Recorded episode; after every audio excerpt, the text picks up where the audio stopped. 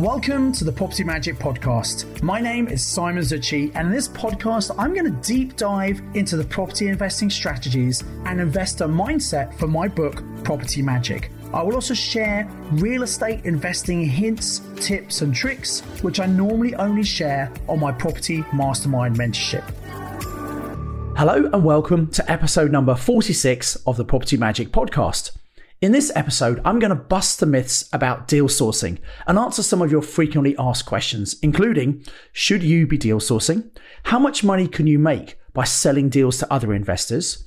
Can it really be done part time? What about compliance? Who can you sell deals to? What are the best deals to sell on? And is this best for newbies or experienced investors? Now, you may or may not have thought about deal sourcing, but by the end of this podcast, you'll be really clear if it's something you should be considering. So, first of all, let's think about who should be deal sourcing. Well, let's just break this down for a minute. I think a lot of people think that deal sourcing means you're selling deals to other people. Well, actually, I think as investors, we should all be deal sourcing. We should all be looking for great deals. And in fact, I believe it's the most important thing you can learn is how to find great deals. And the reality is most people don't know how to do this. I meet experienced investors who really don't know how to find good deals themselves. Now, obviously, you can get people to bring deals to you. There's nothing wrong with that. You pay them a fee. And in fact, some of the best deals I've done are deals that other people have bought to me and I've said, yep, that's good. And I've then paid them a fee for it. So don't be worried about paying people fees. There's nothing wrong with that. And in fact, if you're really busy, maybe you've got a really good income, but you just don't have much time, maybe paying someone else to find good deals for you is better than not doing any deals. But in my view, actually learning how to do it yourself is actually going to be much more cost effective for you. Now, when you get good at finding deals, you will find more than you can possibly do yourself. And everyone's got a certain amount of bandwidth and a certain amount of resources. So rather than wasting good deals, you could actually sell them on to other people. So let's think about how much can you actually make by selling deals to other investors. Well, it really depends on the deal itself. But typically, if you're buying a package deal from someone, it might cost three to five thousand pounds. So what is a package deal? Well, the deal sourcer goes out, they find a deal, they negotiate with the owner, they come up with a great deal, a good price, they do the research and the due diligence, they put all that information together and package it so a potential buyer can very quickly work out is it a good deal or not? Is it something they're interested in? And then literally the buyer just signs the paperwork for the mortgage. They sign the paperwork for the legals to actually buy the property. And the sourcer takes care of everything else and manages the whole process. And so I think three to five thousand pounds is a justifiable fee for doing all of that work. Now, it's got to be some sort of deal. Maybe it's a, a below market value purchase. Maybe it's a, a, potential to add value. Maybe it's a very high return on investment. You know, it's got to be a deal. It's not something that's just listed on the open market um, on Rightmove or Zoopla, and you want a fee for just pointing someone in the direction of that deal. Well, that's not a deal. So you've got to learn how to do this correctly. Now, um, the kind of deal you source will obviously um, affect the amount you can earn from it. If you are selling a purchase lease option, you might be able to get a higher fee for that because purchase lease options, if you're selling it on someone, they don't need a big deposit. They don't need a mortgage, so there's more people who could potentially buy an option. If you're selling development deals, development deals might be worth tens of thousands of pounds because the development might be a multi-million pound deal. So depending what you're sourcing will influence the amount of money you can earn, but typically let's say three to five thousand pounds per deal. So if it was an average of let's say four thousand, if you sourced one deal a month and sold to another investor, that would be £4,000 a month or £48,000 a year. Just two deals would be about £96,000 a year. So you can make a lot of money sourcing deals to other investors. And you might think, well, why would I sell deals if they're good deals? Of course, you're going to keep the very best deals yourself, but there's only a limit to the number you can do yourself And so rather than waste them, you can sell them on to other people. Now, a question I'm very often asked is, can I really do this part time? Well, my view is if you're looking for properties anyway, and you can certainly do that part time, you can put great systems in place to make sure you're not spending all your time doing this. You get leads coming through to you. You can filter those leads, work out if they're a good deal, spend time focusing on the potential deals, and then decide which you're going to do and which you're going to sell to other people. So, yes, that can absolutely be done part time. And if you're finding lots of deals, once you've got some people to sell to, it doesn't actually take that much time to sell those deals on. So, yes, you can make really good income part time from this once you know what you're doing and once your systems are put in place. Uh, what about compliance? That's something that people often ask me about. Well, look, if you're looking for deals for yourself, there's no qualifications, there's no regulations at all that you need to worry about. However, if you want to sell deals onto other people, well, then yes, you really should be what's called a compliant deal sourcer. So let me very quickly run through some of the things that are involved there. First of all, it's a really good idea to join one of the redress schemes. So uh, it could be the Property Ombudsman, TPO, or the Property Redress Scheme, PRS. You join one of those, it's a few hundred pounds, and if there's a problem, a dispute with someone, they can help sort that out. So that's a good thing to be a part of. The next thing is if you're selling deals to other people, you really should have professional indemnity insurance. What that means is if you make a mistake, let's say you say something's a, a four bedroom property and it's actually a three bedroom property and someone sues you because they bought it thinking it was a four bed. I mean, they should have really checked it out themselves, but still, they try and sue you. That's where your professional indemnity insurance will come into place. Now, the cost of that will vary depending on how many deals you're going to sell. You could get some insurance at a, at a very low level at first when you're first starting out. As you're selling more deals and making more money, you can increase the amount of insurance you have. The next thing you need to do, and you should do this if you are an investor anyway, is you should register with the Information Commissioner. They used to be called the Data Protection Agency. So if you're holding information on anybody, so you've got potential tenants, potential sellers, um, you should make sure you look after that information. You have a security policy, and you know you you register with the information commissioner to make sure you're doing things correctly. So I think actually all investors should do that.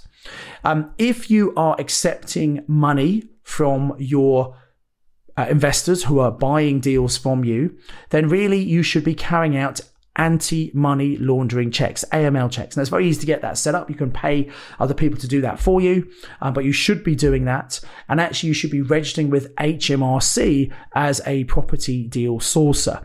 Um, I guess the closest comparison to a deal sourcer is an estate agent, but actually, you are not an estate agent because an estate agent has a contract with a seller. They are commissioned by a seller to sell the property for them. You may not have a, a contract with the seller. You know, you find someone who wants to sell, but really you're getting paid from the buyer of the deal. So although you're similar to an estate agent, you are not actually an estate agent, but it's the closest comparison, I guess.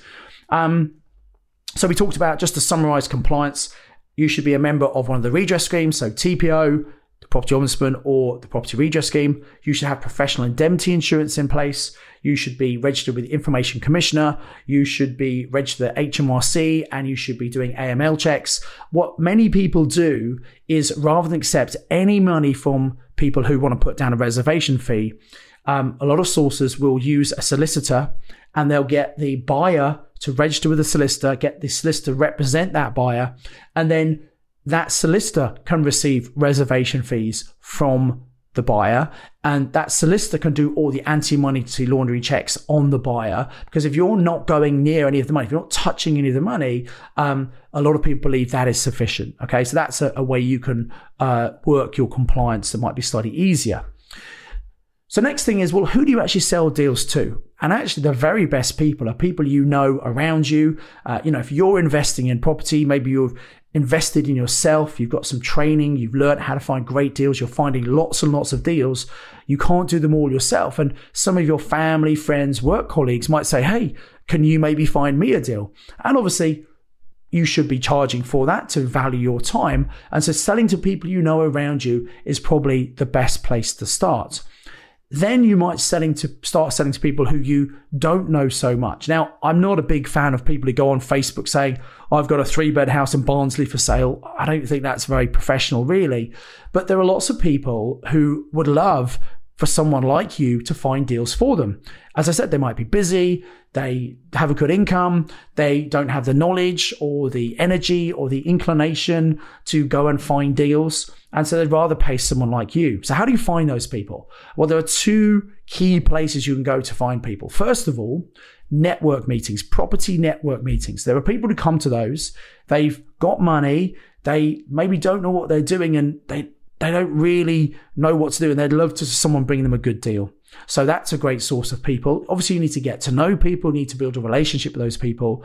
And the other great place to find people is property training events and seminars. Because again, people have got money, come to those events, they want to learn about investing.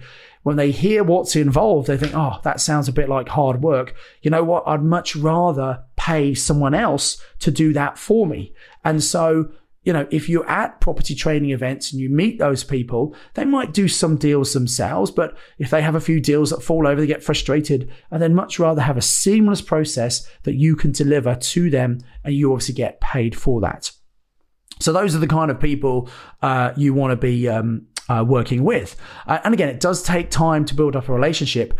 The thing is, you don't need hundreds of people to sell deals to.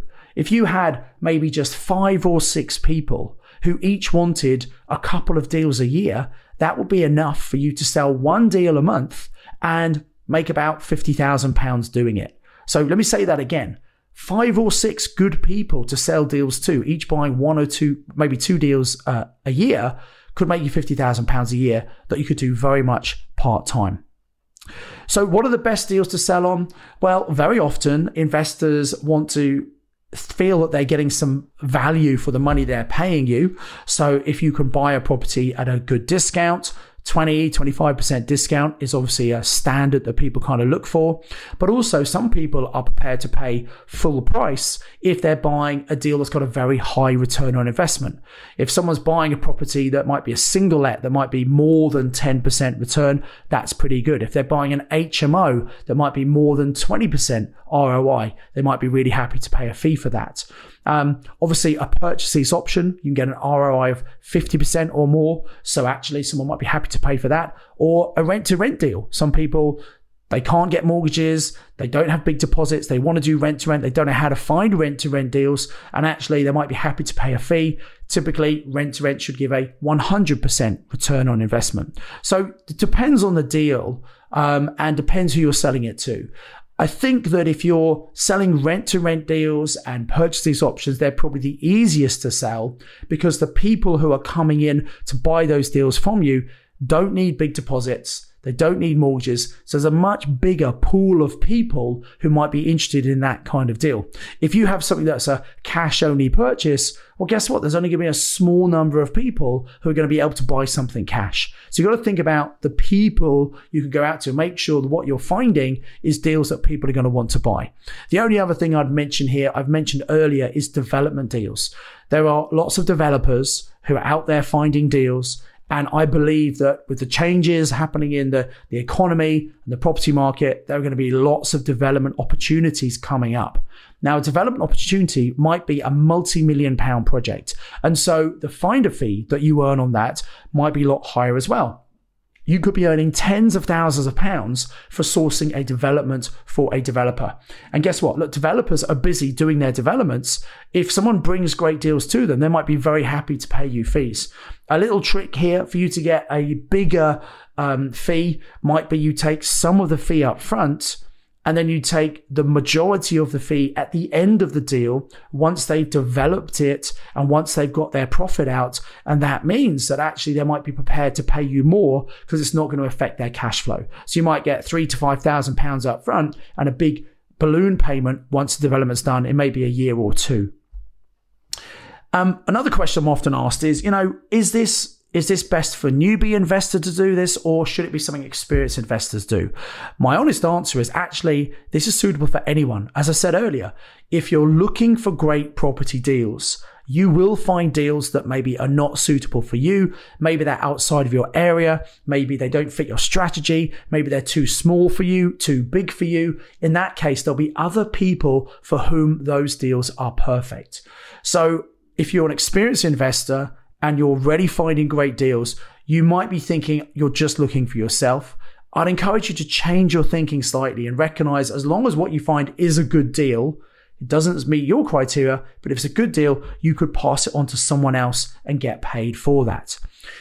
But if you're a new investor, a lot of people who are new to property, who maybe don't have their own deposits, what they do is they get um, they get the idea that actually if they can sell deals to other people for three to five thousand pounds a deal, they can start building up those fees to actually give them the deposit to start buying properties themselves. And that is a very valid thing to do for new investors. It's a great way to build up deposits.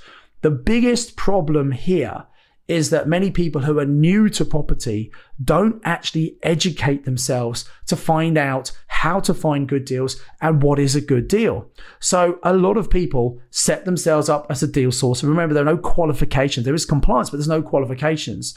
And they don't really know what they're doing. And they often end up wasting their time. They often waste time of people they're trying to sell deals to. So if you are looking to buy deals from someone, you want to check they really know what they're doing. And really, you could do that in a couple of ways. First of all, if they're not compliant, I suggest maybe they haven't done any training. Secondly, when they present a deal to you, they should be presenting the key factors. They should be saying, okay, so what's the what's the investment here? What's the opportunity? Why is this a great deal? How much cash is required? What's the cash flow going to be? What's the return on investment? If they're not providing these key figures to you, again, I would question, do they really know what they're doing?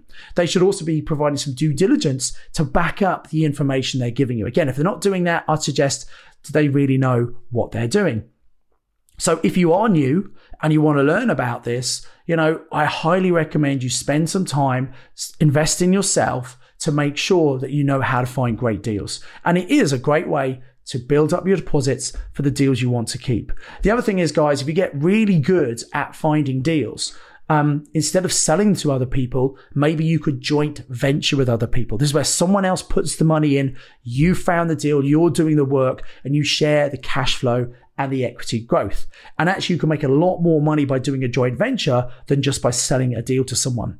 Even better than joint ventures is doing private loans. There will be family, friends, work colleagues, people you know and who already trust you who have got money sitting in the bank doing absolutely nothing for them. If you could use some of that money to act as deposits for properties you want to buy and you give them a return, well, you're helping them and you're helping yourself on the property journey. So really one of the best things you could do, whether you're new or experienced, is to sell deals onto other people, I believe, but you do need to know what you're doing.